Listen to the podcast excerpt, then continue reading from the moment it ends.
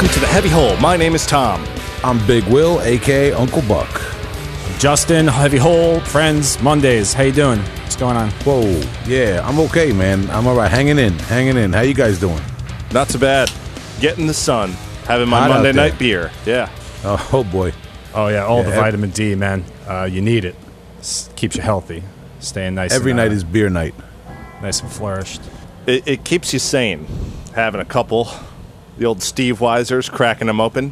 What What's not helping keep me sane is this like uh Beastie Boys like video effect you guys have both embraced now on on the Skype app. You guys are like it's kind of like a blue screen effect where you're fading in and out of someone else's face. It's really uh, disturbing. Yes. Um, Mm-hmm. For those of you at home, we're utilizing the Skype background replacement, so it's not confusing. I just have a picture of myself behind me, which probably Yeah, makes it more nice. confusing. That's that's still that's still confusing, dude. Like, what's wrong? You before you were, you were cre- coming out of the crypt of darkness, and the only thing you could see was you. I don't th- see the need for the background, man. We've, we're advancing the technology yet again, Mm, and uh, who could keep up, really? All right. Well, I'm I'm not doing any allegedly weird things in my room behind Skype that I need these weird apps. Um, you guys can just see my window, maybe some death metal posters on the back. I'm chilling, man. yeah, what have you been doing? Uh, me? Oh, I was about to ask Justin because sometimes we forget. Sometimes we skip over. Yeah, Justin, yeah, man. dude. I Get feel me in. guilty, man. I'm gonna parlay right over to Justin so that doesn't. We'll get to me. I, all right, I got a couple of things I'm not gonna forget, but I want to know about Justin.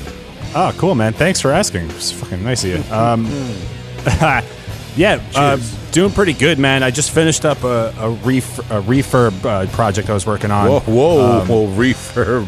Whoa, Um, Yeah, I was I was a refurb. I, I did a refurbation on. Um, I put my refurb on this 1950s uh, U.S. Army shovel. Um, Hmm. Yeah, sanded it all up, got all this grimy rust off, and uh, you know, alleged uh, entrails that maybe were in there from the battlefield and stuff like that. Sanded up nice, and then painted it um, matte black. You know, and all the all the metal parts, nice stain on the Hmm. wood. I got. I've been painting a lot of things matte black. Uh, it's it's like a new friend now. Uh, it's Matthew Black. Interesting. He's he's my new friend. He's over uh, hanging out with me in the garage every day, and uh, we're getting the work done. So that's yeah. All right, man. That's the fucking well, news. shout, shout to you, uh, and shout to uh, Reefer Hut, the uh, old school death grind band from the '90s, uh, obscure. Um, Tom, what what's going on over there? I can't even tell. Is it is is the real Tom the picture, the big one by the tree? Are you outside? This is. It's just like that Beastie Boys video. So this was actually my headshot that I used for my ASCAP award, and it, uh, I know you can't see it from here, but uh, below where you can see, it, I'm wearing a Brodequin shirt, and that's why they didn't put it on the website. I, try, I tried to rep the death metal thing, and ASCAP is the least metal musical society out there, so uh, they just didn't put me on the website, even though I submitted Okay. on time. fuck those people. It's uh, nothing metal about that shit. It's the thought that counts. Yeah. I guess. Ratings Yeah. aren't metal. Come on. I try to avoid the, the photo shoots. Uh, you know what I mean? Somebody somebody grabs a little picture on the go, it's all right. But you know, if it gets too hot, I start sweating that out there. Pressure's on, man. I love Yeah, that one uh, that that uh, band photo, buckshot facelift, where you're really into it. I think you have a cigarette in your mouth. Were you smoking at that time? That was a prop cigarette um, for the photo shoot. Yeah, I actually borrowed it from maybe Sal or somebody. Man, I did not smoke that cigarette. That's a true behind the scenes story. Yeah, it was for the um, uh, the gritty street image that we try to project with Buckshot Face. Yeah. You know, yeah, man, yeah. Dude, I, I, I uh, I've smoked, I've smoked the occasional bogey in my time, but I think for some reason I wanted to have a cigarette hanging out of my mouth for that picture. I don't know why, man. I, I actually, I always, you, you want a tangent, man? I had this Marvel Comics book when I was a kid, uh, and I read it back and forth. It was about the history of Marvel, a big like tabletop book or whatever you call it, coffee table book. And there was an old picture of Stan Lee, uh, rest in peace, when he was a younger man, and he had a cigarette, and the little like you know notation underneath the picture said explained that he, he didn't smoke. He only had the cigarette for um, you know the, the photograph purposes, you know, like a prop, man. So I think I've always had that in my head. So it's funny you bring that up, man, because there's like a, a weird story behind that. Anything you bring up to me, there's always some weird story where you're like, all right, Will's doing too much. Well, I mean, every time I smoke a cigarette, I do feel tougher and uh, simultaneously weaker. Well, it's the same way I feel every time I record vocals for a death metal album. Yes. takes a lot out of you or puts too much into you. Either way. Yeah. All right. A whole- wh- whole what- lot, whole lot So there. what, what was new this week, Will? What did you get into?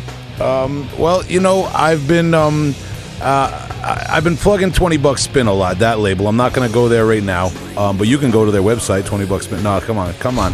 Um, but I got to say, um, while we are plugging the vinyl, uh, a website, a distributor I've dealt with in the past, uh, Earache Records. No stranger, no no small guy in the scene really, but um, you might be surprised by by the vinyl they are stocking right now. Not necessarily Earache releases, but distributing as well.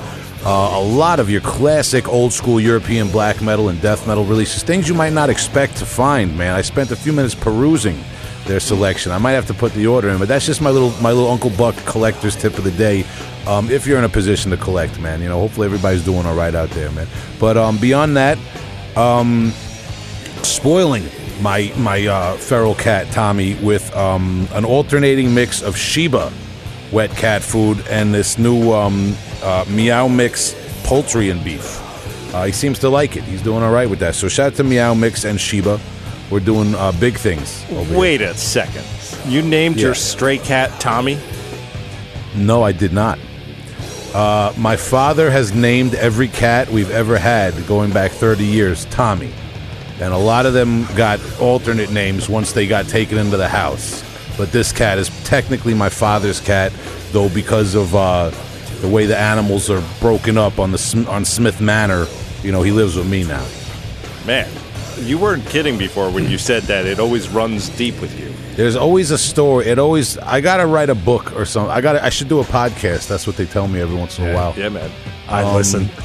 Yeah. Now Justin's got like sliced deli trays behind him. I'm getting hungry. Dude, when we when we start doing the interview, you guys got to snap back to normal because I'm gonna get distracted. I'm gonna be look like, tough. oh, yeah. Speak speaking of uh, recording the demo, uh, I heard I heard you had some salami issues. I mean, uh, um, uh, you know what I mean? Like I'm gonna be looking, at, or Tom's ominous ass cat photo is just gonna be staring me in the face the, the whole time. It's really um, disturbing. We can talk about Blast Beef uh, next next podcast. Blast Beef is that a band? That's is that one of those bands Oh. like the Cat Band? I mean, Blast Beats. I'm sorry. Now, Yeah. now you got Oh. me on it. Sure. I'm writing that see, it's contagious. There you go. Too bad the listeners can't see how tough I look right now. Okay. Yeah, tough guy. All right. Well, listen, man. Um, we we gotta we gotta straighten it all out because uh, in a few minutes we're gonna have classic death metal guitarist and singer Sharon Bascovsky on the horn. Uh, we're gonna talk to her about her long running act Derkéta. Apparently, allegedly, as we say, one of the uh, first uh, all female death metal bands from the United States recording and performing gigs. So uh, I want to be clear headed. Please take that uh, delectable salami ham tray off of your Skype background, sir. That's right. Lunch is over. Pick up the phone. Yeah, it's time for school. Get Sharon on.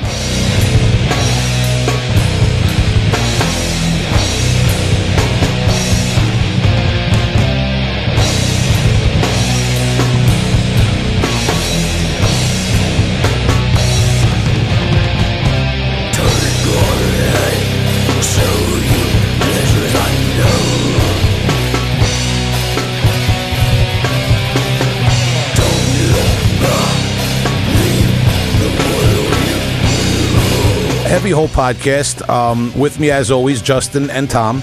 Uh, and today, our guest is Sharon Bascovsky, uh, perhaps best known from her work as the guitarist and singer of the long running band Derkéta.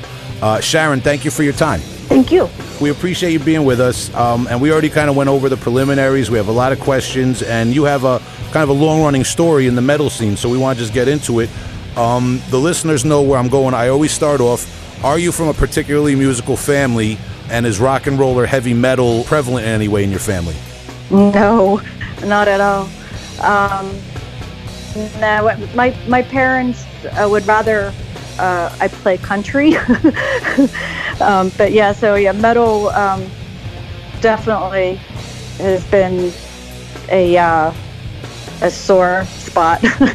you know, they've gotten used to it over the years. But my older brother, you know, he listens to like the Lynyrd Skynyrd and stuff like that. So that's kind of growing up. Um, he, you know, he and I were listening to that stuff, but not parents. No. And speaking of growing up, are you from Pittsburgh originally? Yeah, I, I am. I'm from a, a suburb about uh, about 20 minutes from Pittsburgh, called Oakdale. Okay, and um, you know, um, when I reached out to you, uh, one of our recent guests was uh, Mary Bielich, who's also a member of Derkéta. But um, I notice uh, it's what is it? 1989 is the first official rehearsal demo that you released with Derkéta, if I got that right, right? Correct. I would imagine you probably like what in your late teens when when you started Derkéta. Was that your first band? Yeah, um, we started it in '88, so I, I would have been 17 at the time. Um, I have a late birthday, so uh, I didn't turn 18 until December of '88. So, um, but songs were getting written prior to that. Um, I started playing guitar. I think I was 14 or 15, and trying to like the, the people that I wanted to, to play like with like Randy Rhoads and Eddie Van Halen. So when you're first starting out, it's hard to um, you know you get very easily discouraged when you go to take lessons and you're like nowhere near what you want to be. Um, so I kind of got a little bit frustrated with trying to play, you know, completely out of my league and I just started playing, like writing my own stuff. I stumbled over um, some things. I'm like, oh, so then I kind of like caught that that writing bug, um, and then I met Terry. Uh, we were we were just seniors in high school, and I met her at a party, and we started talking. And I mentioned that, you know, I was writing songs, and I was looking for, you know, to form a band, and she said she was interested, so that's how that all started up. Uh, and you mentioned Terry uh, Hagen, who um, we did speak about uh, in our interview with Mary. Um, and that was going to be my question: was you two coming together? Mary kind of said that when she uh, started jamming with the two of you, that you were already very well informed on extreme music and the underground, which was very obscure in the late '80s at that point. I mean, you're talking about kind of thrash meeting this um, point of extremity where death metal starts being born right there in the late 80s. We've talked about it a lot on the show with Death and Possessed and so on and so forth. Um, what are some of the bands that, that you were listening to that you like first found out when you found out about the underground and music more extreme than what was commercially available? Oh, like Sacrifice. Um, you know, like I was at some concert. I think it may have been Motley Crue um, whenever I, I, I don't know 85 86 I, I can't remember. But someone from a local uh, radio station was handing out like mixtapes. And you know he gave me a tape and it was like you know slayer um, sacrifice testament it was like all these like thrash bands and that was like my ticket um, into investigating all of that stuff. Yeah, and I know back then it was like a, a much more kind of clandestine, obscure, like tape trading culture. Where did you start tape trading with people from all over the world and, and that sort of thing? Yeah, I did. The one thing that, it, you know, now that we have all these other generations that have come into it, I don't think people realize that metal, like Iron Maiden, Judas Priest, like all that kind of stuff, that was mainstream music. It wasn't, people almost, the way they talk, they, oh, they almost act as if it's, if you listen to metal when you were a teenager, that you were like, like wow or something. And it's like, no, like millions of people listen to metal. You, you know, it was, I mean, they were, you know, touring and filling up arenas and, big stage shows. I mean, these the people back then they live in mansions. They have like, you know, several mansions. So it's it's not like metal was like obscure, but when you got to like the underground, that was obscure. And that was that's a whole other ball game. Like now everything's kind of mixed and it's all like some big happy family type of thing, but that wasn't how it was back then. I mean, it was like the underground was like, it, it, it was, you know, you, you, know, people used to talk about like, you, know, like I said, parents or whatever, and they had like, you know, the PMRC, like talking about like subliminal, you know, satanic messages, and it was like, you know, the stuff we're listening to is saying it forward. You know, there's no backwards, you know, messages with it. You know, because you start listening to like the Venom and you know Bathory and stuff like that. I mean, it was the underground um, was just a whole other just ball game with it all.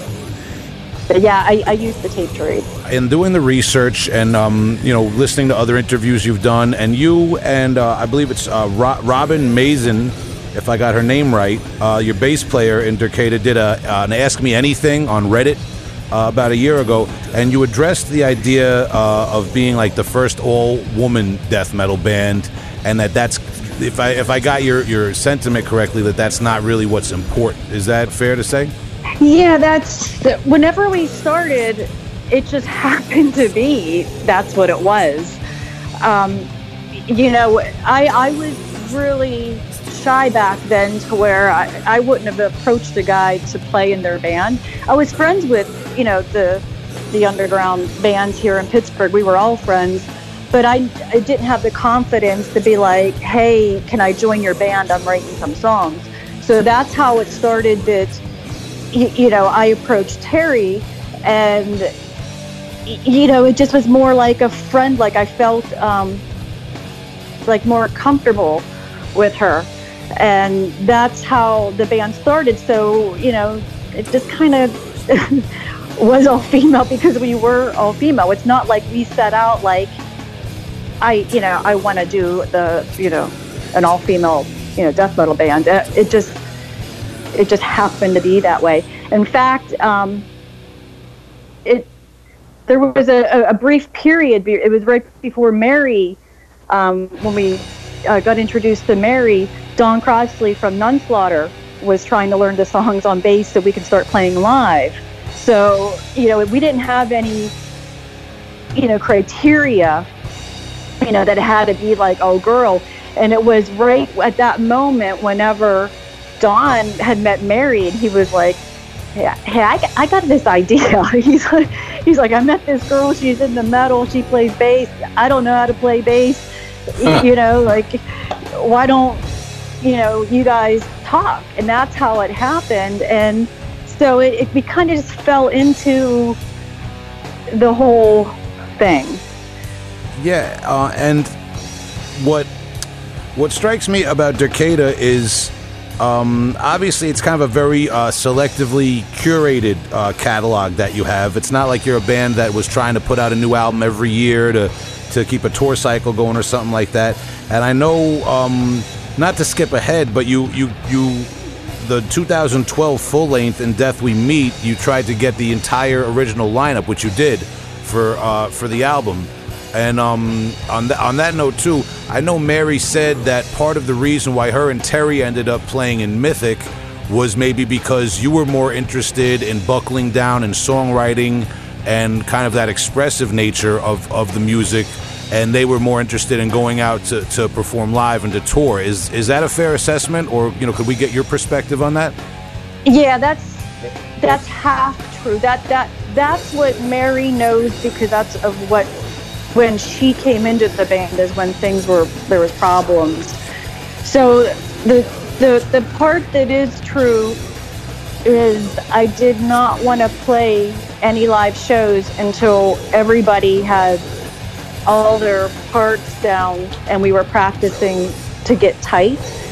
Um, it wasn't like that at the time. I mean, Terry, she, she bought a drum set whenever we, you know, joined, like started the band. So whenever I had approached her, she was, uh, you know, I was like, well, what can you do? She's like, yeah, I can sing. She didn't realize that I wanted like the Kam Lee type, you know, vocals, like death metal vocals. So, um, you know, originally she was going to be the vocalist. So whenever um, I was over her house one day, I'm like, well, let me hear the vocals. And she started kind of singing like a Fate's Warning. And I'm like, oh, no, no, no, that's not what I'm looking for. Like, I'm, you know, I want something like Kam Lee. She's like, well, I can't do that. I'm like, well, well you know, is there an instrument that you want to play? Because we were, you know, friends and we were kind of like really like liking the idea of, of, of having the band. And she's said drums. So, you know, hey, let, like, find you a drum set. and so we started going out to um, a friend of ours, Jeff Cherub, who was in a band called Doomwatch. And we, um, he kind of taught her, you know, uh, quick lessons. And so we kind of, uh, like, she just learned as we went. And for the vocalist, it was like, you know, I got the job by default. It was like there was no one, it was just me and her. And it was like, well, I guess I'll try it. And so as we were, uh, you know, we recorded um, that rehearsal, then we did the four song demo, and then we had that seven inch. It, it, it just, you know, it was just the two of us, but but she was always um, working on the drums, so they were never really. Um, I don't want to say like solidified because because um, the, the the problems that we were having was to me once once you record a song the way it is, whatever drum beats are on that recording, that's it. like you just that's that's the song that you play. But she was um, improving naturally, and so she wanted the drums to be better. So every time we would rehearse, it was like trying things out, and it's like, well, no, like you know, we're we're never going to get tight with you know everything always being experimented. So we started having a conflict of that, and and she and Mary when she came into the band, like it was um, like that tension was was already like starting with me and Terry. Uh, we were being asked to play shows, and the reason why we got Mary was to play shows. You know, we I uh, wanted to have two guitars, so you know we also there was a girl Heidi that we were trying out at the time too. So at the time when everything kind of um, exploded with the band, we were still trying to find the members to play live. So that's where when Mary came in, you know, she took it as that I didn't want to play live, but it, we just weren't ready to play live. So, like like six months later, we probably would have, but Terry was kind of like, you know, we're getting asked to play this fast. I want to play this fast. It's like not going on stage, and you know, if we can't get through a, a rehearsal without any, you know, Yeah. problems, and it's like I'm not going on stage like that. Yeah, you can't like So- be fighting over parts and then Yeah, expect it it- to come like- together in, go time. I find like a lot of like drummers, um, like you know, because some, some will improv on stage, but when you're uh, with me doing the vocals, that's a whole other instrument thrown into the mix. That you know, like people that don't sing and play probably won't realize it, or or, or probably never even thought about it. But you have to become automatic on guitar.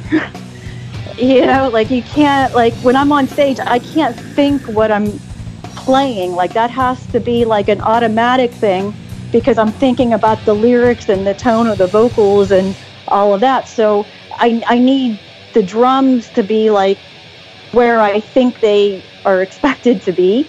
I know I've tried playing and doing vocals, and as soon as you think about what you're playing, you fuck it up. Exactly. Anything, any thought. Like we played a, a show. Uh, um, it was like a decibel, like one of those decibel uh, fest or whatever. And there was like someone dressed up like in a, like a horse outfit, and it caught my attention. And it was like, is that a horse? Like, and that right there, like, and then I'm like, oh, what, what song are we doing? Like, I, it was a complete like blank of shit. so, I mean, it's one of those things that I try to like. I, I, I get like a like a focal point like in the back of somewhere, and I just stare at it, and and people are like, "Wow, you're so stoic on stage," and I'm like, "I'm just trying to not to pay attention to whatever's happening," you know. I I can re- I can definitely relate to that, and um, well, a lot there. The um the horse, that's I don't know if it's a East Coast thing or a Death Fest thing, but there's the horse, the Maryland Death Fest. Yeah, the chicken suit guy, which I believe originated in Maryland Death Fest many years ago. Cleveland, Ohio. There's a, a, a knight in shining armor guy. um, that I met uh, once. So there's those guys. You got maybe we'll get them together with the horse. That's a match made in heaven.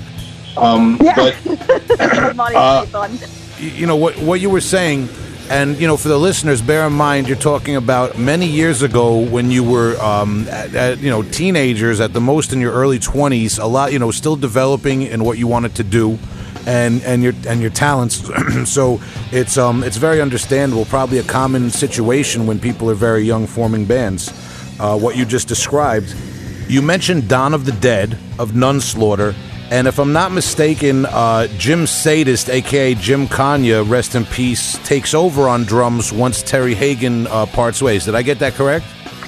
Yeah, kind of. There was some years uh, in between when Terry uh, and Mary left to do Mythic. You know, that was in I think '90. I don't know if that was '91 or ni- late '90 or something. Um, uh, we got.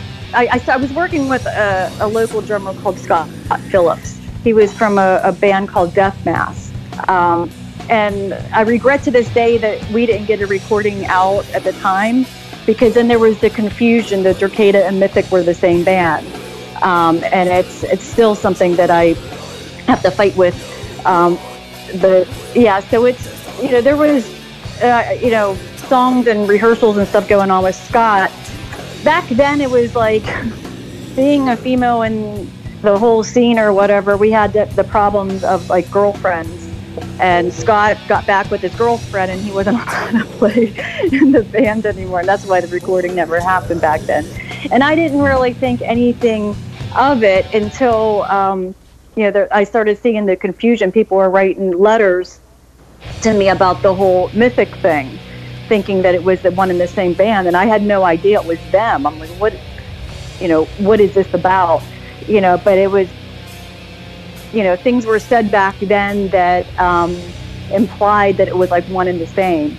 So that, you know, I, I kind of stepped back from the scene once that all started happening because it's not like now when you have like the internet, you're pretty quick to see what's happening. Back then, it was like you're getting a letter or you're getting a, you know, a copy of a fanzine that was you know, months in the making of, you know, so you're kind of like really behind the time of getting the news.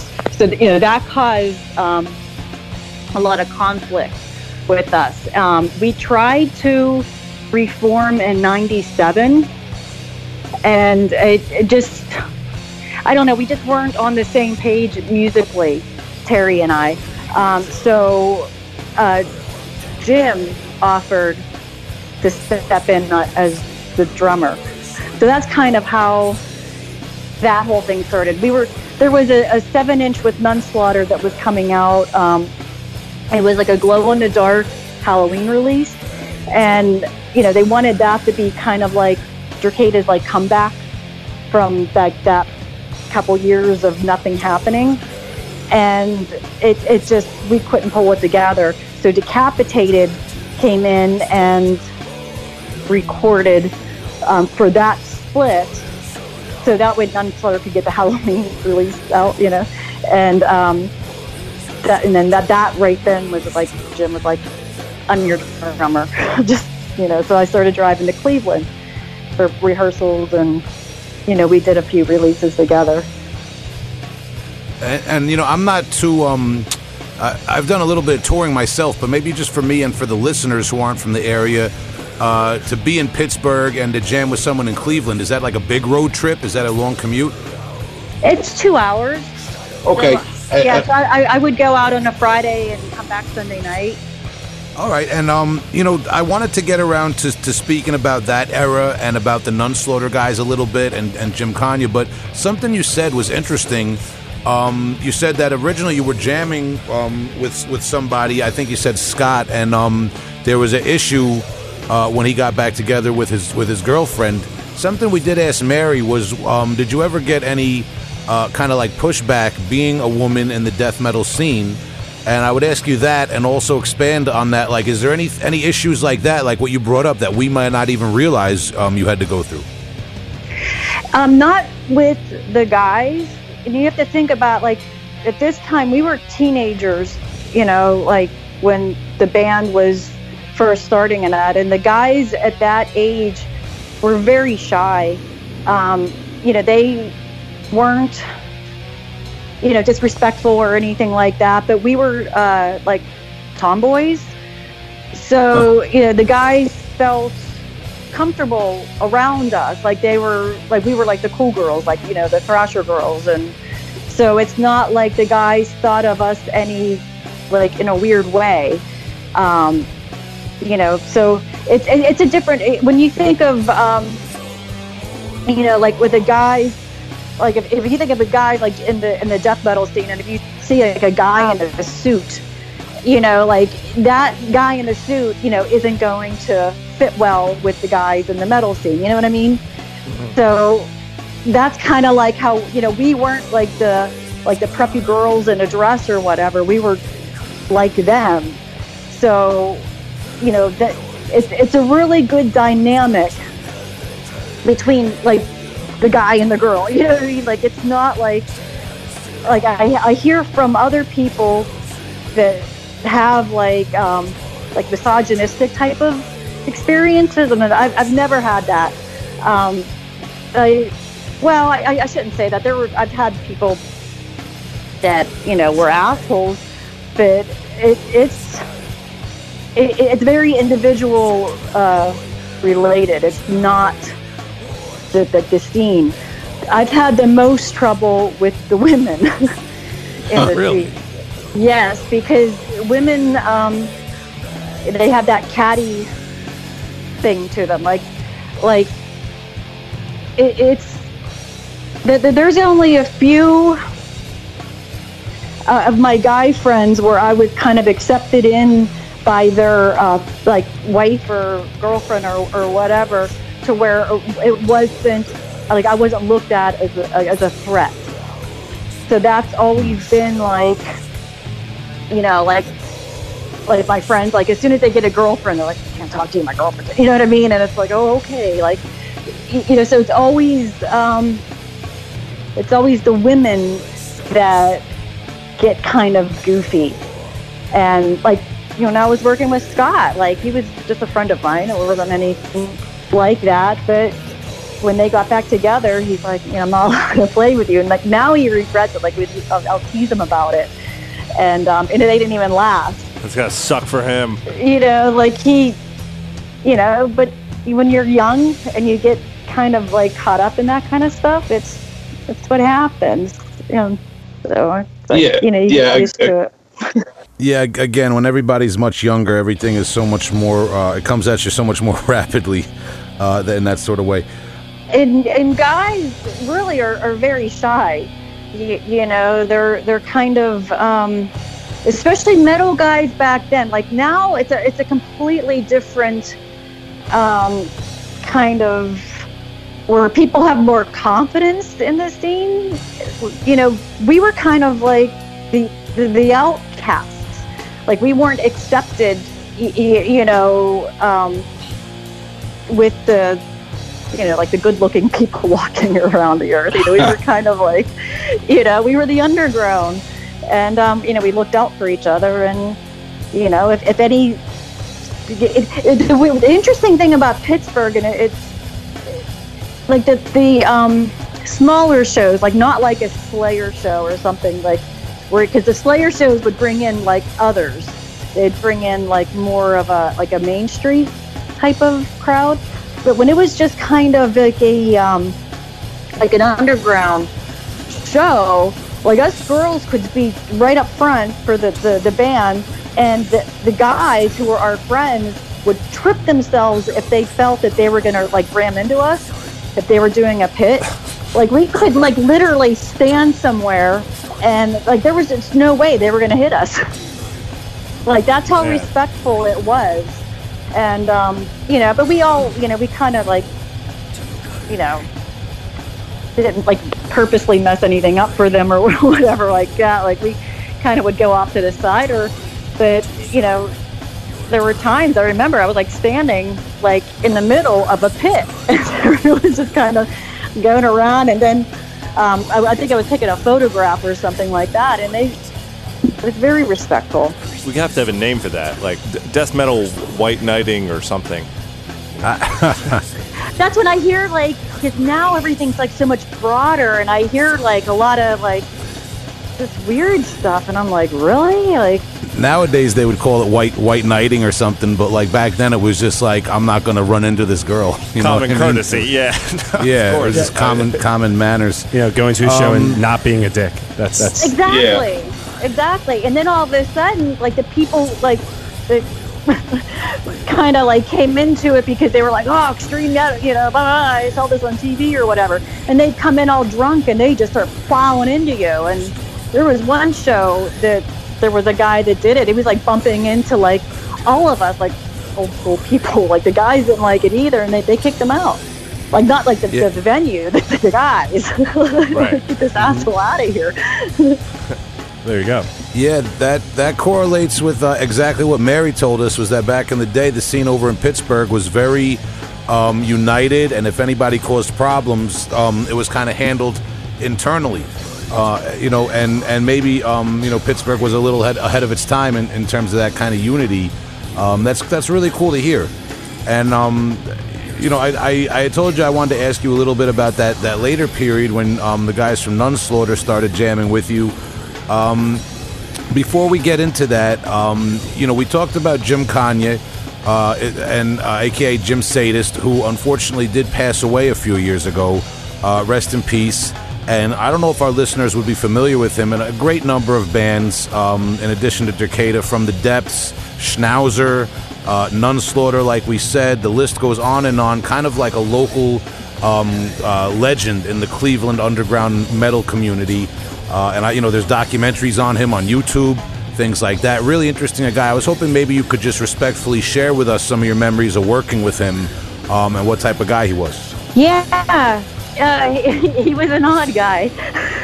Anybody that um, knows him knows exactly what I'm talking about. But he had, I don't know if it was OCD, like if that would be the proper like diagnosis for him. But um, he was very um, just uh, particular, and I didn't know how to take him at first because whenever the whole thing started, um, I went to his uh, house. You know, I was like, didn't really know what to expect of him, and he he he, he was the most respectful guy that I've ever ever met. Like as far as he talked with like manners and he, like he would like call me a lady. Like like one time I had offered like to you know cut his grass. He's like, there's no way a lady's gonna cut my grass. You know, like no, I'll do it. Like he was very like very proper and very respectful, but he had this OCD thing.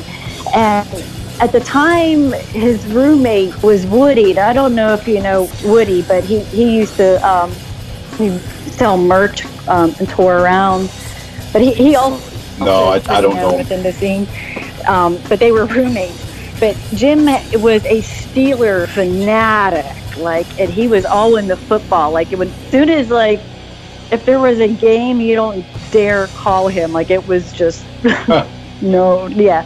But he uh, had these like I think they were from McDonald's, like these little helmets, like these plastic helmets, and he had them up on like these like uh, speakers or TV or something in the living room, um, and someone moved it, like the helmet, like they moved it around, and he got like seriously was like like what are you doing? Now you know i i invite you into my house. I you know give you a place to sleep and you're gonna move these? And i'm like what what are you talking about?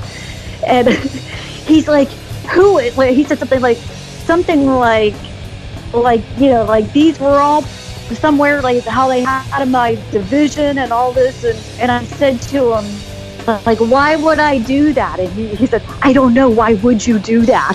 Like and it was like a serious like thing. And i'm like oh my god. Like is he i'm like jim i didn't touch your you know, your damn football helmet. I'm like i don't know anything about it. It was woody you know so woody would like like just start little by little, like move something out of place, and he would pick up on it, you know. But he was very just OCD. Like I never, he wouldn't even let me do the dishes. I was, you know, because I was staying there for the weekend, and you know, when you're not doing, you know, rehearsals, it's like so, you know. You know, he goes in and I'm like, grab a thing. He's like, no, no, don't you touch that. Don't you touch that. And he's like, I'll do the dishes. uh, it is real just everything had to be a certain way. So that is um, like just my memory of him is just that OCD.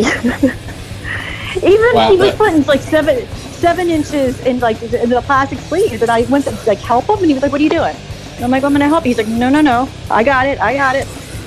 And yeah, like the very first time that um, I was meeting him, I was over at, at Dawn's house, and um, you know, it was like I think it was pre-cell phone days, but um, he gave me, he called over at Dawn's and he gave me instructions and said, you know, like just you know, drive down this road, drive about a quarter mile. There's going to be this auto parts store or the parking lot, and you're going to see, uh, you know, a purple truck and a guy in like yellow pants.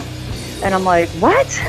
Like, what kind of instructions are these, you know? And I'm going to Dawn, and he's like, you'll be fine, you'll find it, you know? But I was like panicking. I'm like, okay, so I turn a left here, turn a right here, you know, and I'm going down the street, and I'm like, how am I going to find like a purple truck and a guy in yellow pants? And I'm like, oh my God, there's a purple truck and a guy in yellow pants. And it was Jim. So yeah, I pulled in, and then from there I followed him to the rehearsal. I just just a weird guy. Yeah, yeah, I'm not disappointed because that's I never got to meet the guy. I followed a lot of his bands over the years, like we said, um, from the depths, Nunslaughter, Minch, Schnauzer. I actually used to correspond with Steve Eggs of Pile of Eggs, the noise band. Um, and that's how I got exposed to Jim Konya's music and, and kind of like understood, you know, where he sat in the scene. And I know the last few years there's been like a lot of stuff on YouTube, you know, interviews with him and uh, kind of like a short documentary and stuff. So I, I noticed that he did um, uh, jam with you, uh, you know, at some point. I, am I'm glad I asked you about that and you could kind of tell that story because it seems like a very eccentric uh, character, um, but but a, a good person. One time, he used to get on me about the Pittsburgh accent, and it was nobody else in the United States like would ever talk about it, but Cleveland people, especially Jim, they they do because we say our O's differently, you know. So, I when I was with him one time, he, he never would wear shoes when he, he was driving, and he hated to wear shoes. And you know, when you store, you got to put shoes on. So he started complaining one time. He's like, "I got to like damn shoes on. He got to go in there because he bought gas and he got to pay for it." And he's like, "I don't know why. What's the big deal if I wear if I wear shoes or not?"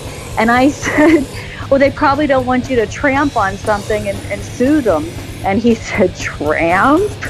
And I'm like, "Yeah, tramp." But he's like, and he he prides himself on like knowing like every word there is in existence, you know. So he kept trying to tell me I was using the word incorrectly. And he would not let up. And I was seriously getting mad. I'm like, Jim, you know, when you, you could step on something, I mean, like tramp, like trample, tramp, you know, and he wouldn't like, he kept teasing me, teasing me. As soon as I got home, I went on dictionary.com, printed out the definition to tramp, didn't write any note or anything. I just folded it up in an envelope, put it in the mail, and like mailed it to him. A couple days later, he called me just in tears, laughing. He's like, "I stand corrected." He's like, "I now see the error of my ways." Oh boy. That, yeah, it's, that that that sounds uh, like everything I would expect from uh, kind of like a local noise core hero. Um, and again, for the listeners, you might want to just go back and look up Jim Konya, um, of, of, of kind of a legacy. Lots and lots, so many bands. I'm not surprised to hear the guy was a, um, a little, uh, you know, OCD, um, you know, a little tight about things. Yeah, that's all he did. Yeah. Moving forward, uh, another project that you were involved with, you know, I, I know you dedicated most of your, um, you know, creativity over the years to Derkéta, but in the early 2000s, you were in a band, uh, Eviscium, if I said that right, with uh, Mark Mark Mastro of Rottrevore. Um, uh, and you were on the uh, if I got the uh, the underneath the buried EP. I got that right in 2003.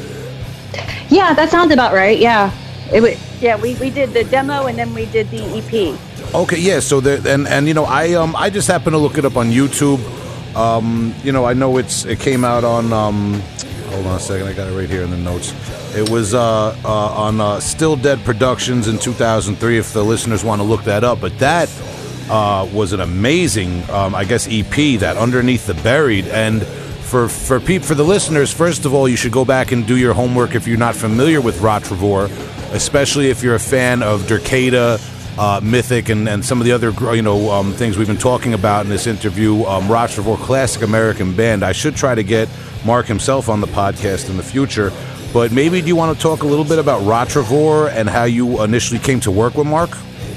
Yeah, uh, I met Mark just going to the, the you know shows at the Electric Banana, um, and also you know they had shows out. He lived about an hour from Pittsburgh in a place called like you know, Vernon or Charleroi. It was all like in that vicinity, and that's where a lot of the uh, like some festivals like with like Primeval, Immolation, Deceased would um, play out their way. So you know we were just you know, friends from all of that. He, he's the one that actually designed the Derkéta logo, uh, logo originally, and then we had Drew Elliott, um, you know, tweak it.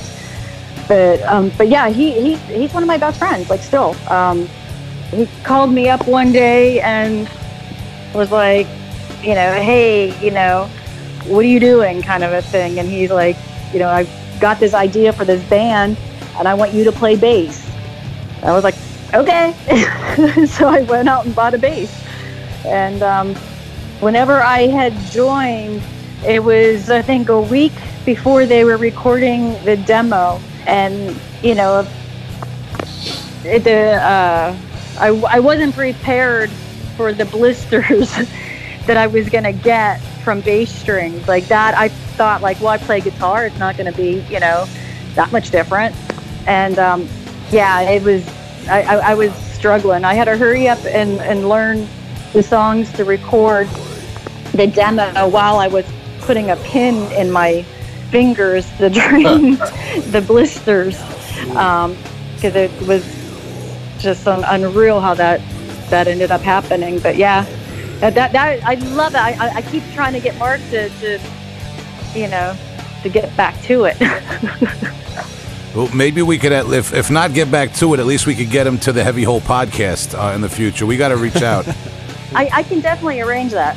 That it would be great to speak to. You know, I, have always loved Rottrevore since I got into the underground stuff, and I feel like in this in this climate nowadays, where the younger generation is exploring all the old school death metal, and you know the quote unquote caveman death metal sound is is back.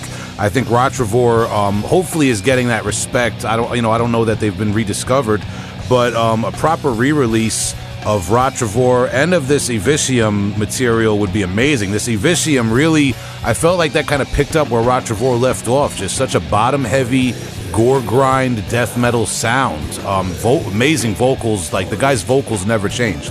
No, no, it's it's um, you know that that's Mark. Like Mark and uh, Chris Weber did the writing. They uh, co-wrote you know most of the songs together for Rottrevore. Um, and then you know Mark. I mean, it's he's he still has the same formula. Like it's still him, and he's still he's the funniest guy ever. I'll, I'll, I'll, definitely as soon as we get off, I'll text him. yeah, I mean, um, you know, like I said, just a, a very uh, nowadays maybe not so much uh, unique because there's been so many imitators. Maybe people that don't even realize, realize that they're imitating that Rottrevore uh, blueprint. But um, you know, just just to wrap that up, I couldn't uh, once I once I um, checked out that Eviscium because I realized you were in it and I listened to it. I said we got to talk about this on the podcast. Um, the listeners should definitely check that out if, if you like that low end death metal and gore grind. Really amazing stuff. But not to um, gloss over Derkéta now because I keep asking you about other people than yourself. Um, can you maybe take us? You know, like I mentioned before, it isn't until 2012 that In Death We Meet is released, uh, the full length Derkéta album. Um, what what goes into the process all those years and what are some of the, uh, I, I guess we'll say, obstacles, or, or some of the, um, the the things you had to wait for to, to, to, to have the right situation to put that album out? Well, I, I wanted to record with Terry again. Um, she just, it's not that she got out of the scene, she just um, was busy with work and, you know, just regular life. so, you know, we would still like see each other at shows and stuff. And, you know, I was working with Jim Konya, but to be honest, like the recordings that we did, I wasn't happy with. Um, Jim, uh, changed the tempo of the songs and he and I were like ah you know like yeah I was I was so shy then that I didn't stick up for it I was just like all right all right you know and after they were recorded I'm just like they don't seem like the songs you know? So uh, you know after um, you know it was, it was a pain driving you know two hours you know to go all the way out to Cleveland. So it was like eh you know I started doing the Eviscium, um, you know, but then, know, I kind of, you know, it, like Eviscium was nice because I, I, I, didn't do any of the writing, you know, like I just had to, to learn what, what he was writing. So that was like a, uh, that was nice. Like, you know, that was, it was like so much less pressure, but I still was writing Derkéta, you know, and, and I didn't want to, um, like Jim would have recorded, but I was like, I don't know. Terry and I always had this chemistry, and I was almost like just curious to see like like all these years later if it would it would still be the same. So every time I would see her, like if it was either a show or a bar or something, I'm like Terry, I got these songs, and you know, she's like, no, no, no, I don't want to, you know you know, because we friends, I mean, like, yeah, but we're older now. Like, we, we know better. You know, not, we're not gonna like behave like that. And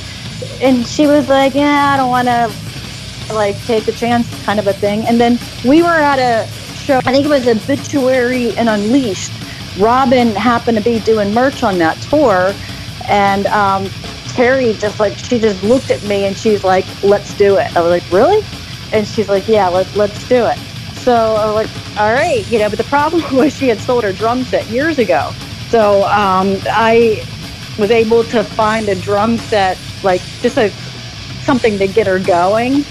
Um, and I'm like, I can't tell there's this you know, drum set for sale. It's like five minutes from my house. And she's like, all right, all right, you know, we'll, we'll get it, you know. So, and then, you know, Robin being at the show, we went up to her, we're like, hey, guess what? We're going to record again.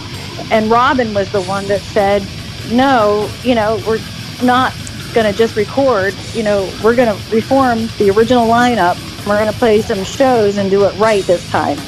Yeah, we put, uh, Robin wasn't uh, comfortable playing guitar anymore because she switched over to the bass. So, um, you know, she was like, let's put Mary on guitar and I'll take over on bass. Do you, do you want to talk a little bit maybe about um, the the process? Uh, right, like had you had a uh, like a stockpile of material written for all those years, or did you write all new material once you had reformed with Terry, Mary, and Robin? I had it was both. I had some songs that were already written. There were songs that that I was working with Scott Phillips. Like so, this was way back. That would have been the next Derkéta recording had Terry and I not had the fight. So those songs um, were there, and then we wrote additional so it was, a, you know, a mix of both. Okay, and you know, I know um, in 2012 uh, you put out the album. You put that out independently, correct? Yeah. It was one of those things that they were like, you know, we, we can put it out, we can do everything that a label can do or whatever. Then we turned into me. Yeah, Anytime some- they say we, I'm like, yeah, I know how that goes. Uh, some sometimes that, especially when you're um, kind of like the main songwriter type of person uh, in the band, I, I you know that could happen. Um, uh, but you know what I'm getting at is you know since you put that album and you do have a band camp if people want to uh, pursue that and check out that album, uh, recommended Death Doom, maybe in the vein if people are familiar with Winter or Cianide. Uh, if you haven't heard it yet, um, you know that that kind of I guess style style of Death Doom in the old school tradition, and you have kept the band going um, since releasing that album. regarding the release, check out the 2015 remix that Ola Lindgren from Grave did versus the 2012. Okay, okay. I'm, I'm sorry. Is that and and how, how how specifically would people check out that that version of it? Just uh, put remix at the end of the Death We Meet. It's the it. We had some um, in the studio. Like I, I'm a bit particular as far as like what I think is heavy. Like what I think is heavy isn't what other people find heavy. So you know, I was kind of like in between a, a different like studio engineers, like kind of arguing as far as no, that's not heavy enough. That you know, it needs to be this. And um, you know, we ran into a deadline to the 2012 uh, release. Like I was like, I had to settle, and I'm like, oh man, to me it just doesn't sound heavy. And Grave was touring around, and I had mentioned. Um, I think I went to give Ola a copy of the CD, and I, I just, you know, said like, oh, you know, we're gonna put it on a vinyl, but I want to do a, a I want to get it remixed first because there are some things that need tweaked. And he was like, oh, he's like, I'll do it for you. And I, I had no idea that he had a studio and did, you know, engineering and all that kind of stuff that he did. So, you know, he's like, I'll contact you once I get back from tour. And sure enough, you know, it was right around like a New Year's or something. He messaged me and was like, hey, can you send me uh, one of the tracks and I'll do a, a rough mix. And I kind of did like, was like, oh, here we go, because he's not going to get what I want. Because it's hard, you know, it's, it's very hard to like, you know, verbalize what you're looking for as far as sound. You don't get a lot of descriptors that translate the same for everyone. I mean, we deal with that all the time because we we always do these recommendations for albums, and it's like it's hard to describe brutal music over and over again uniquely. So Yeah, and, and, and, and I don't have that type of education behind it, so I, I don't know. Like I use words like tinty, like like it's something I don't know if that makes sense to anybody. But I'm like, ah, I know the guitar sound tinty, you know, and it was like what? but but Ola knew. Like I sent him a couple lines. I'm like, oh, here we go. I'm gonna have to tell Ola like, no, I don't. It's not what I'm looking for.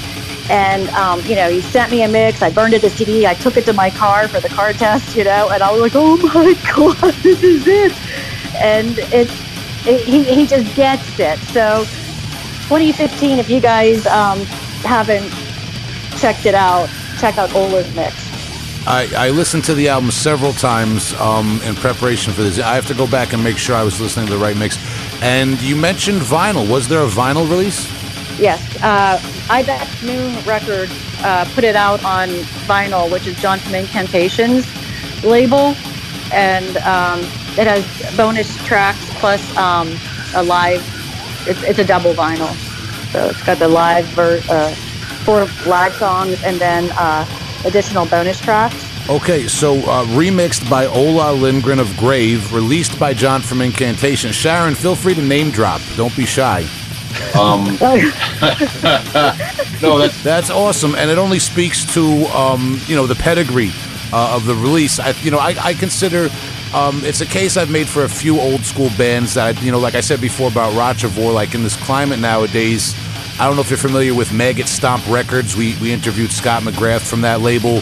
Um, putting out a lot of younger bands that have that old school death doom sensibility, and I think that Derkéta album is something people should go back to uh, if they're not familiar with it.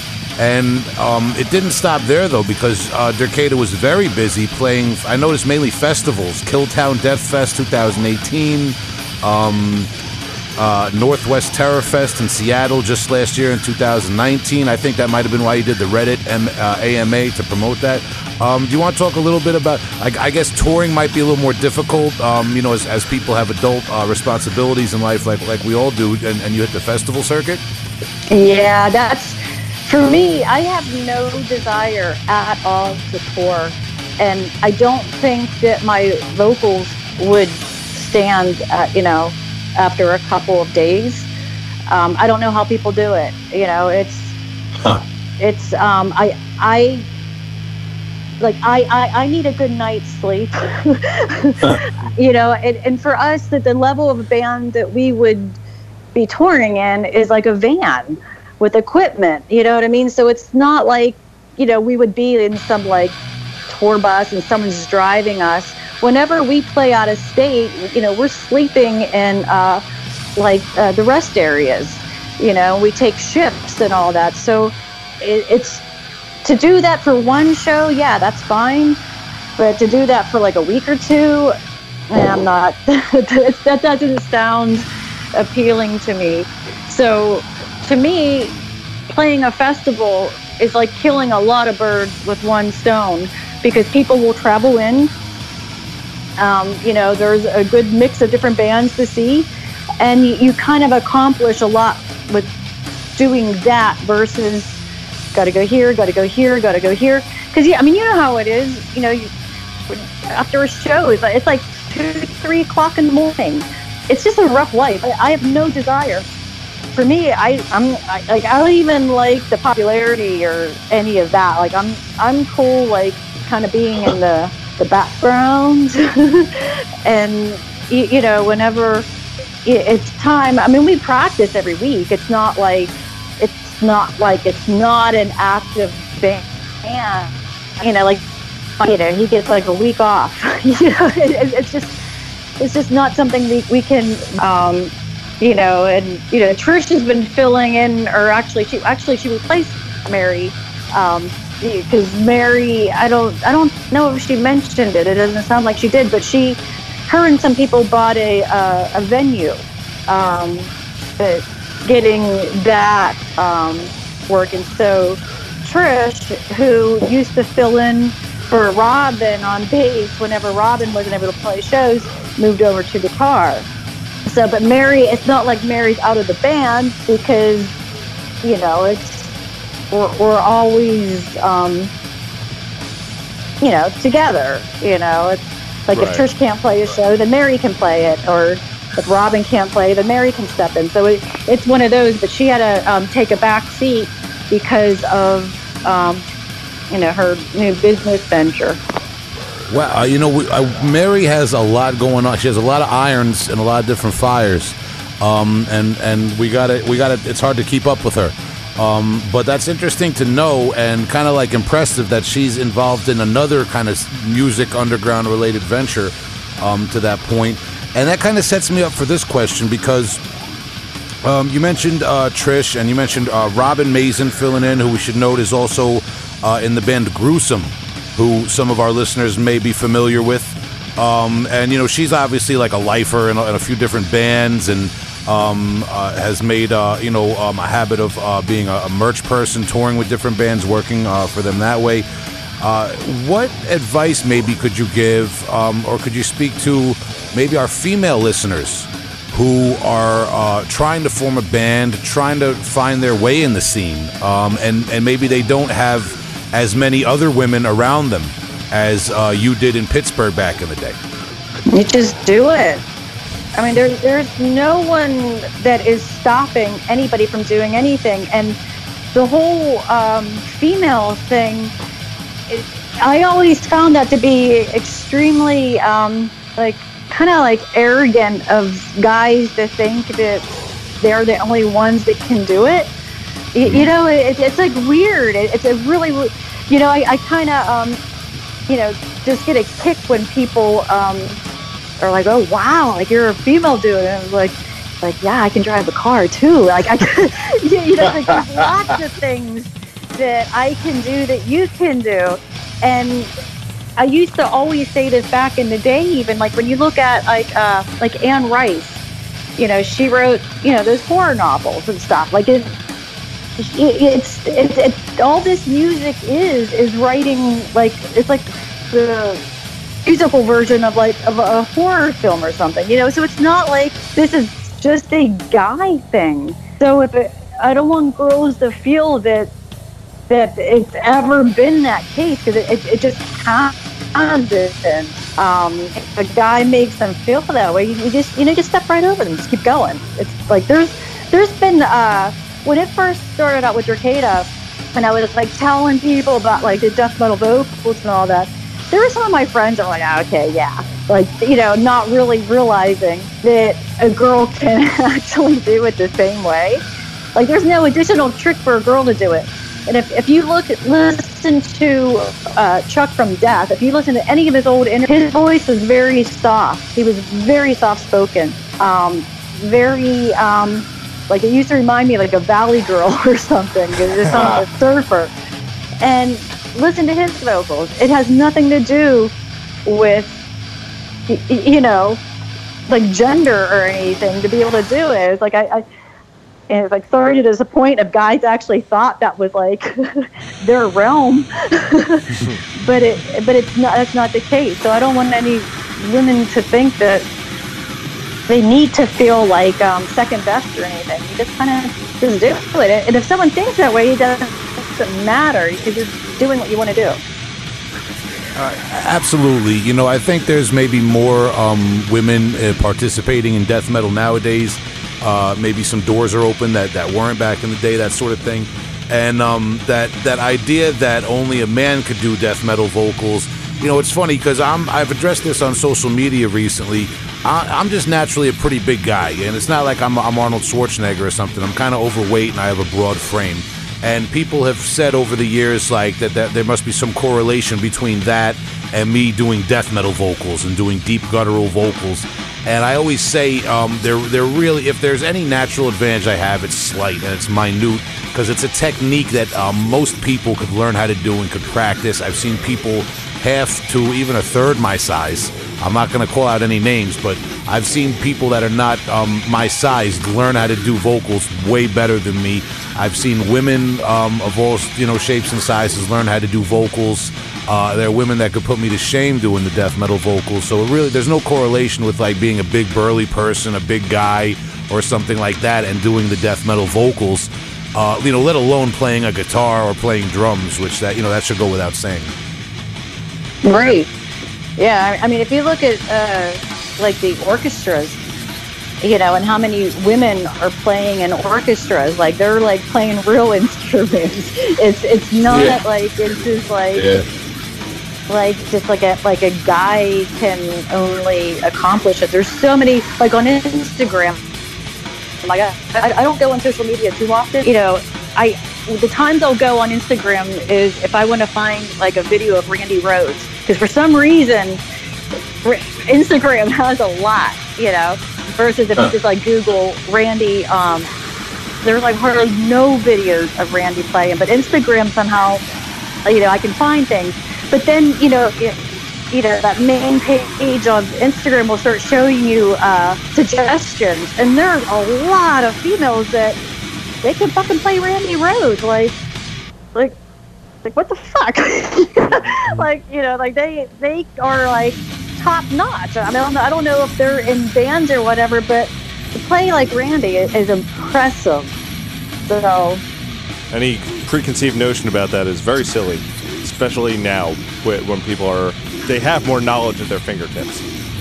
Yeah, for me, it, it's playing isn't the um, um, the, that that's the, just the small hurdle. But it's the ideas that you come up with and how you can make it into something.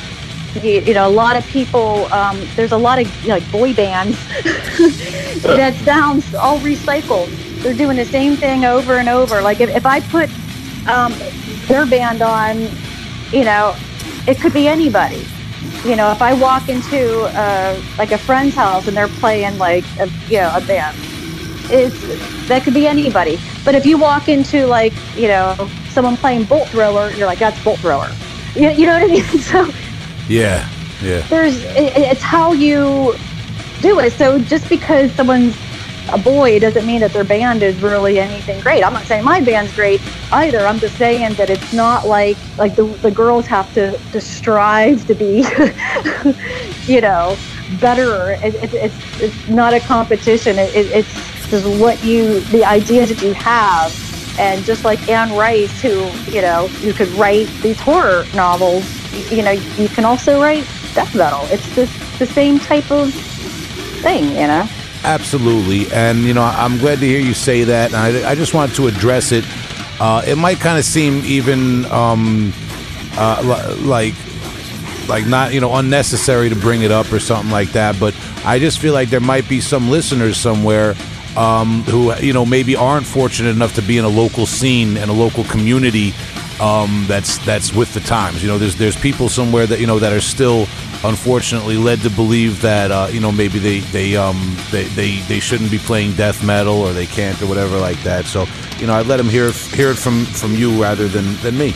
Um, and you know, that being said, you said something uh, about uh, you know you don't follow social media you know so much, which is a smart move in this day and age. But um, before we ask you for your uh, your recommendations of music, uh, just in general, like you know, I know you mentioned some of the inspirations for when you were first starting Derkéta, but all these years later, playing um, you know uh, like atmospheric kind of death doom with you know that real sludgy music. What are some of the bands that kind of keep you going, all that like through all these years, still to this day, like that have stayed the test of time? And when you listen to them, you say, "I want to write a Derkéta riff," you know? Uh, bolt thrower. They've never ever failed me. Bathory. That's like I've been on a Bathory Bloodfire kick, uh, or Bloodfire Death kick recently, where um, I can't get enough of it. I mean, it's like songs that from like the 80s that you would have thought you would have tired by now and it's they, they never disappoint. I mean even like entombed left hand path it, it just it just never gets old Wow, now you're talking my language. Um, and you and you're segueing us right up for those album recommendations that I asked you about. Just real quick before that, though, um, you know the the Der- Derkéta obviously playing the festivals the last few years. The album has been out. Uh, and we acknowledge, you know, like with all of our guests, uh, unfortunately, the coronavirus situation has slowed everything down and shut down live music. But for people who follow Derkéta, um, what what's on the horizon? Are, are there plans to record something new, or are you just naturally taking the writing process where it goes? Yeah, we're uh, going to be recording. We have, I think it's about six songs. Um, we got one song complete. It's called Death Times, um, and we're working on uh, the other. And it's, the songwriting process, it's like weird. It's so it's like I'll stumble over a riff, get a lyric over top of it, and that's how my songs start. I have I think four songs with just that process to where I got like a couple of the riffs and I got a couple of the lyrical lines. Um, and then we have, and then I think we have like three that are somewhat almost complete. So it's, you know, it, the good thing with the, the coronavirus, um, I mean, I, I always stay home anyway, so this, it's not anything different. But as far as the band, you know, there's, you know, we're, we can't really do anything. So it's, it's nice that we're kind of like, hey, let's jam. So, you know, we're getting uh, things accomplished. And hopefully that we were just talking uh, like, about it, like we, we want to record in this fall, but I don't know if we're going to be able to get into a studio because of the whole coronavirus thing. Yeah, yeah, that's that's the situation with my uh, my bands and a lot of other people's bands right now. But um, you know, like I said, if there's one good thing that could come out of all this craziness going on right now, maybe we'll have a lot of great new music to listen to eventually. Uh, because every all the artists have been kind of you know holed up um, with their instruments, uh, you know, at this point.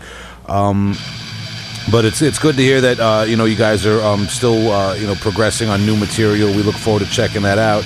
And uh, Sharon, before we let you off the hook, uh, because we do want to be respectful of your time, we want to ask you um, to recommend for us and for the listeners uh, one older release and one newer release by any artists that you like, uh, just as a recommendation for for our music, you know, enjoyment. I would say Bathory Bloodfire Death. Like I said, that's my that's been my daily jam. Um, and uh, as far as something newer, check out the band Hell from Portland. I don't know if you're Hell from familiar Portland. from Portland, Oregon. All I can say is they sound what you would think hell would sound like. Yeah, I, I think they're considered like funeral doom. Like that's something that like a genre that came later. So I was I wasn't real like when people first started talking about funeral doom I was like oh it's probably so boring and like drawn like drone out and and then I we, they played a festival with us. And so I was like oh who's this band? And it was like oh my god. I like as soon as they were done I'm like at the merch booth buying shit. I mean it was they're they're one of my favorite bands now but check them out Awesome. Awesome. And you know, I- as the years go by, I find that so true that a lot of the newer bands I get into are bands that I see live, and they kind of win me over. Uh, you know, it's it's it's so there's so many bands now. You know. It's um, it's complete saturation. Uh, back in like the day, um, it was a struggle to come up with a band name because it seemed like everything was taken, and, and like we're like 30 years later, you know, now they're into sentences. You know, Yeah. it's just there's just so many bands can't keep up with it. Yeah, yeah, absolutely. Um, uh, well, you know, Sharon, we uh, strong too with the Bathory Blood Fire Death. I've been kind of on an old Bathory uh, Blood Fire Death and uh, Return um, kind of kick. You know, kind of like the, the I guess you know some people refer to as the first wave black metal uh, stuff. Um, you know, we talk about that sometimes on the show. Strong recommendation. And uh, Hell, I definitely got to check out Hell from Portland, Oregon. Uh, we'll, we'll definitely look look for that. Um, and so will the listeners. So, uh, Sharon uh, Bascovsky of Derkéta, we appreciate your time so much. Uh, we thank you for sharing your story with us. And again, we're going to um, recommend to the listeners that In Death We Meet album that's out, uh, and any of your other releases that they want to go check out on the internet. Is there anything um, that you would like to plug that we might have missed, or anything you want to say to fans of your music and listeners of our show? Well, Mary's uh, venue when that opens up, it's called Shred Shed.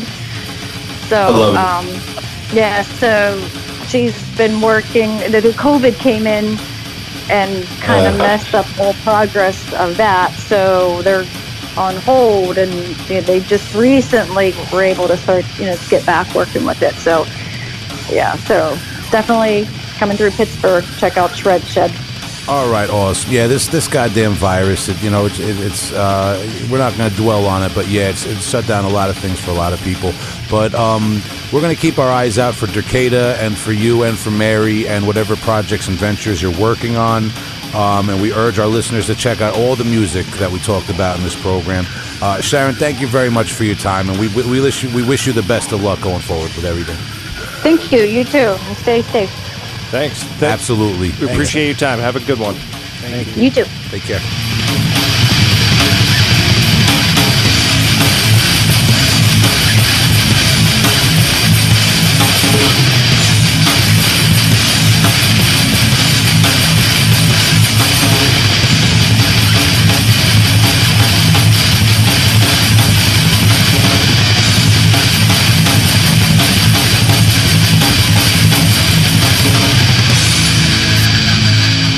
Always good to get a woman's perspective on Rottrevore.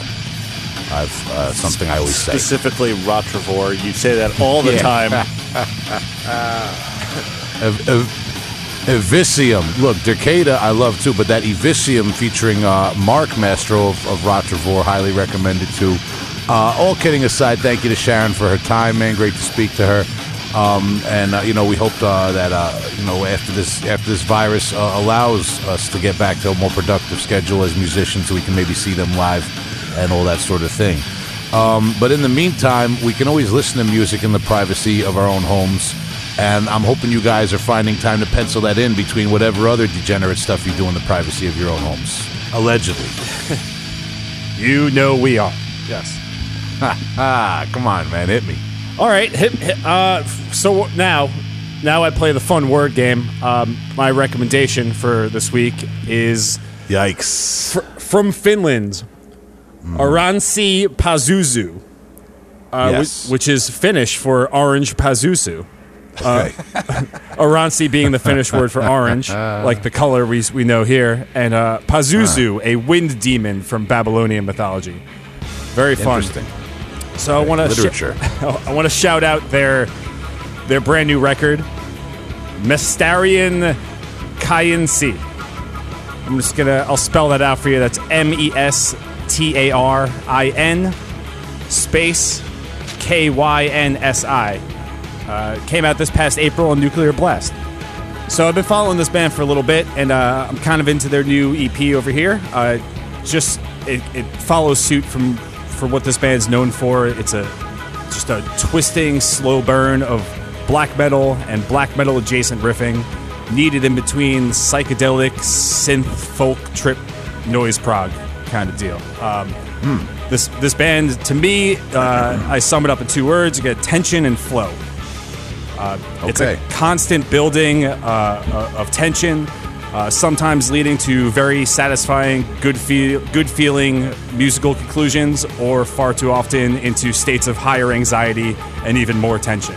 Um, all while having the feeling of, if, if this is possible, um, falling down into outer space, uh, very very slowly Wow. it it's it, this thing drones and drones on uh, in this kind of like meditative fashion. Um, you know, parts of it remind me of old like you know Gregorian chanting, or it's just somebody just howling on a didgeridoo. Uh, but I, you know, I find myself being very productive when I'm listening to this band, be it like working on the computer in the shop chopping wood, and I just fucking love it, man. Like, uh, just when you think it's it's it's it's lulling or it's you're getting bored of it, they kind of smack you with with some cool dynamic change. Um, and that's kind of par for the course with this band. And they kind of just show you, you know, slightly different facets of, of what they're capable of, um, you know, in, in this sort of dense world that they're living in. Um, I'd recommend 2016's, and here's another Finnish word, Värähtelijä. That's probably that's my favorite my favorite one there. Just look for the one that starts with a V. and, uh, and a it's lot pretty of dope. dots over A's. Yeah, so Oranssi Pazuzu. Uh, I'm gonna listen to this when I go fishing tomorrow.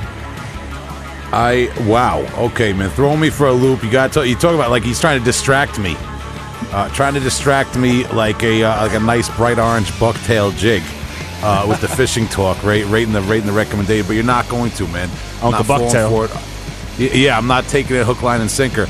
Uh, and I'm also not going to try to pronounce this band that you're talking about, this Oranssi Pazuzu. Oh, I did it. Um, I, you know, personally, the music uh, for this particular song you sent me, the link to the official music video, eh, you know, not my cup of tea necessarily. I'm not knocking the band. Um, it's just, you know, if the you know the listeners know me, man, it's a little bit of a stretch for my normal fickle interests in music. Um, but I found that the music suited the video very well, and the music, along with that music video, just made like a perfect little art film uh, in its own way. It reminded me of like kind of like Fritz Lang, like old old school Nosferatu, kind of like old school film. Um, and when you watch the whole music video, which is you know it's it's not you know it's not like watching a two hour movie. It's digestible in that format. You see it un- unravel into an interesting commentary on modern society and the surveillance uh, systems we use. And we've talked about this on the podcast before how the advent of CCTV uh, and um, surveillance cameras affected the music scene and made uh, violence in shows at least more accountable. I don't know that we have the statistics that violence went up or down at shows. It probably comes and goes with other reasons, but uh, that surveillance cameras, not just with underground heavy metal and hardcore and punk shows, I know it affected like the uh, the quote unquote football hooligan culture um, and any other culture really where uh, you know people settling scores violently. Uh, you know kind of in an underground fashion. That was all with the CCTV affected, and we've talked about that. So that that's kind of what that brought to my mind.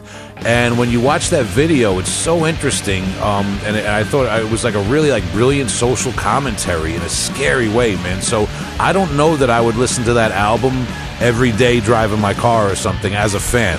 But uh, it, it was really effective with the music video, and I would encourage the listeners to check that out as a whole, as a, as a whole piece with the video. Hell yeah, dude! You you got arted. You got the full art. I'm stroking my beard. I'm, I'm watching the video and I'm pondering the meaning of life. It, it did it. It took me there. The Orange Ponder. Yeah, get, the runs.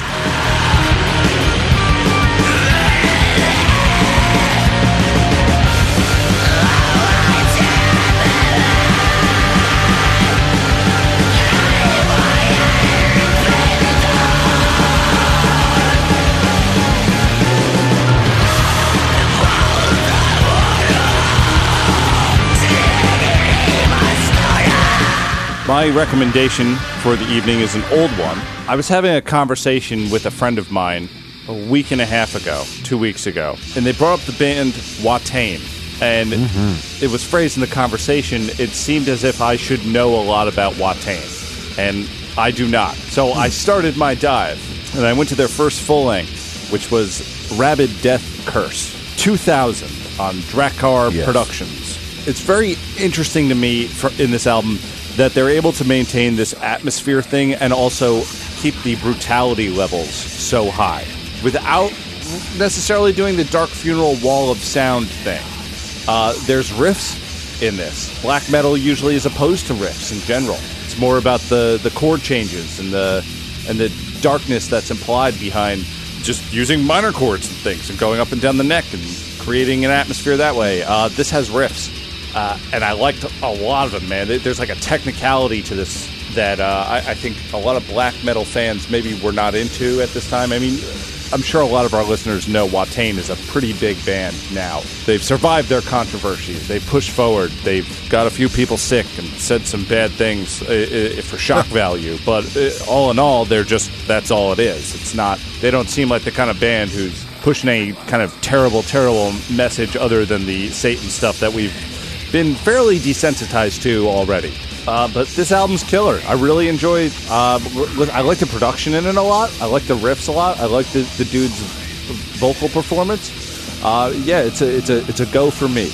Yeah, um, Watain. I, I think Watain's a great band. You know, musically, the uh, the whole uh, like like the, I, I guess you could say hype around the band, and I, you know I've heard a lot of stories. I um, I, I I've met a few people and a few friends of mine um, are I guess kind of like closer with them and, and know them, uh, you know, and, and things like that. And I've been very intrigued over the years, and um, I got to admit I have a lot of respect for I guess the purity of, uh, of of metal of what they do and how they approach it. You know, they just they're so convicted uh, towards their particular brand of, of metal and how they approach it that I kind of have to respect it as an artist.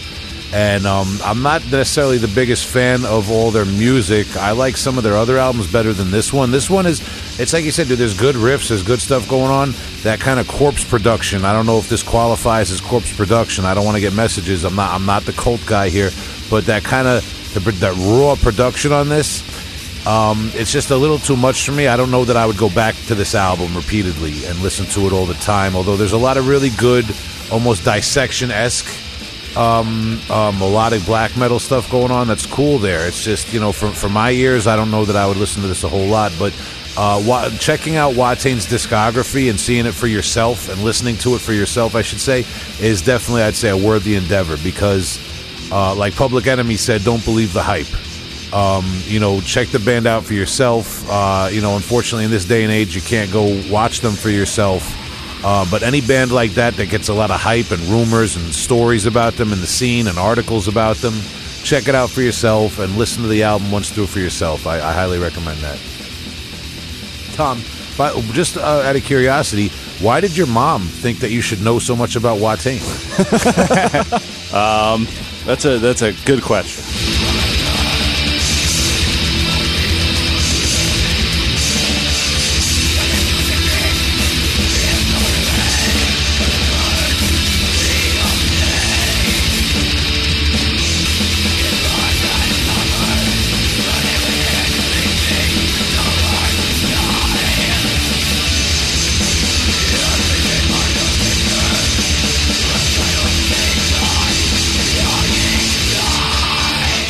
Today I'm going to be talking to you guys and the listeners about Futurephobia from Bosnia and Herzegovina, if I said that right. I, I may have uh, butchered that a little bit with the Long Island accent. But uh, Futurephobia with their debut, uh, Last Rites EP. Very excited about this. Really cool cover art, kind of like a throwback. Uh, this band is um, it's funny because we are just talking to Sharon uh, Bascovsky of Derkéta, and she recommended that Bathory, Bloodfire Death. And when this, when I was thinking about what to say about Futurephobia, is they remind me a lot of that first wave black metal, Bathory, Sodom, Destruction, Celtic Frost, etc., etc., etc. Uh, but also that blurry area between extreme thrash and early death metal of the '80s. Um, These guys have a lot in common, I'd say, with maybe Beneath the Remains or even going further back to Schizophrenia era Sepultura. Uh, you could find maybe your old Pestilence, your old Death, your, your real thrashy death metal stuff going on here. Really cool uh, EP. Um, five songs in and out. And uh, like I said, this is just quality. Uh, you listen to the guitar tone, you listen to the vocals, whatever production they have on the vocals. And again, just look at the cover art. Um, this is this is so old school and classic. This is like everything that made metal scary and cool as I was a young kid in the 80s. I just dropped my phone. It's so scary. It leapt out of my hand. Um, let, me, let me pick it up here because I'm actually looking at the, the band. But you know, this is available on Bandcamp. I know that it was a CD that was independent re- independently released. So um, ordering it nowadays with everything going on with the coronavirus and all that stuff, I don't know where you're going to get it from if you want the physical copy. But look them up on Bandcamp. That's Futurephobia with their EP Last Rites. And if you're in the mood for something, like I said, old school, maybe of the same nature as that first wave black metal uh, and thrash death metal of the uh, late 80s, um, th- this is right there with it, man. Highly recommended. Uh, I kind of randomly came upon it with the algorithm looking for some new stuff today, and um, I listened to this a few times and I had to make it my recommendation. Futurephobia from Bosnia and uh, Herzegovina.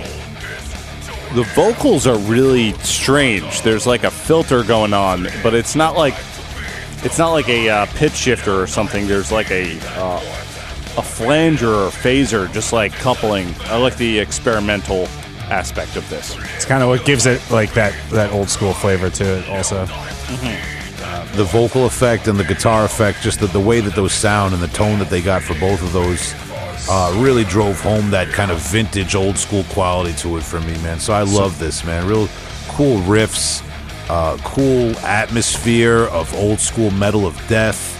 Uh, with just enough thrash to, to really make it catchy, and um, that cover art is just so you know, not break, not not not reinventing the wheel of death metal and black metal imagery, but so effective. Uh, If you want something that is modern and from nowadays, but represents that old school thrash first wave of black metal in a in a uh, very pure fashion and traditional fashion.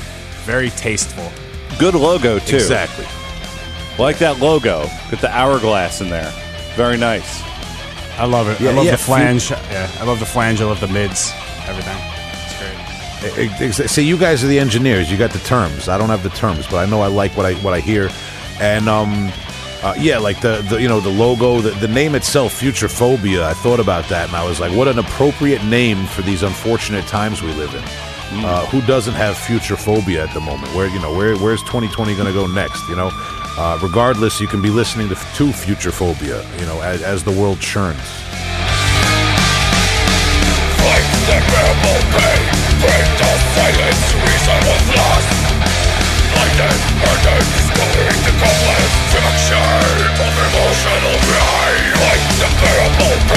Pain of silence Reason was lost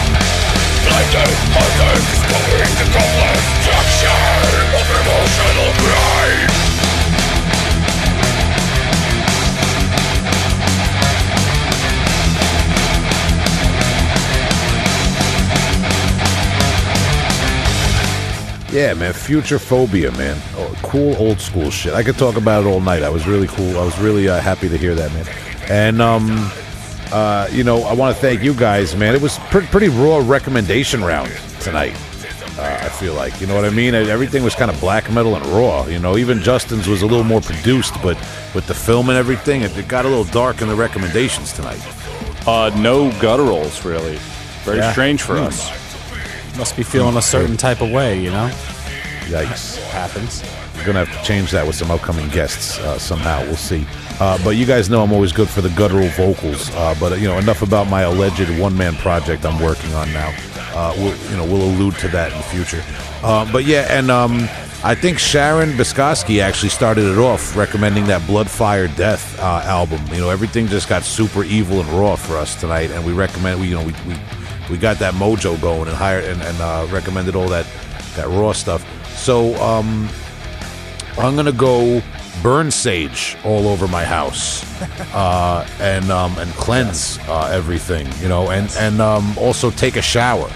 Uh, you know, because the, the the gore grind spirits are all over me. It's fucking crazy in here, man. Listen, uh, we thank Sharon Bascovsky of Derkéta for her time uh, and sharing her story with us tonight. Um, very good to speak with her. I thank you, gentlemen, for everything you do uh, and for the bands you brought to my attention. Justin, for that high end art film you recommended to me. That was great. Love it. Yeah, um, coming straight out the galleries. Yeah. Uh, you know, maybe if people uh, may, could you recommend maybe a website that has a gallery uh, Yeah. of sticker packs available? Yeah, I'm, hold on. I'm just writing my shopping list for uh, for bait for tomorrow. But let me flip it over and write down this website so I don't forget it. And I hope neither of you uh, forget it uh, too. Right? Are you you- getting the local squid or the imported squid?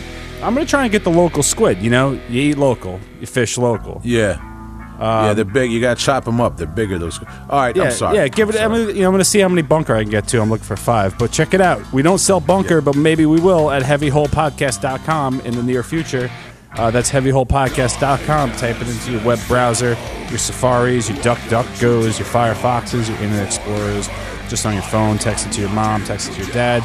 Write it down in an envelope as uh, you know, with a birthday card instead of your name because it's a pretty good website. Um, go check it out. Check out the shop. Buy a sticker pack while they still last limited quantities. We just sent a few sticker packs to New Zealand. Uh, listener in New Zealand, thank you so much. I hope it gets Hey, there to you in time for when you need it. I assure Uh, you, it might not.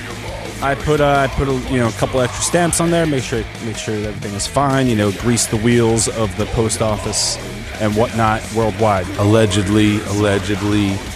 So, as you know, Heavy Hole Podcast, we're international. We uh, we have no borders at all, and um, we're soon going to have no sticker packs. So, get it while you Oh. can, and stay tuned for uh, merchandise updates. Yes, sir. Uh, I couldn't have said it better myself, Justin. Thank you. Uh, and thank you to all the listeners. Um, you can also check out, make sure you, when you go on that heavyholepodcast.com, you look for us on our Patreon, patreon.com. We got our um, extra little little funny videos and bonus episodes and talk about stuff and everything. We do a little bit more for you than this, uh, you know, once a week joint that we drop for everybody. Um, working hard behind the scenes for you on that. So check that out, man. Uh, thank you to Sharon Bascovsky at Derkéta. We appreciate that. Um, they have that In Death We Meet album, and for now, that's how many albums did they drop, Tom? One.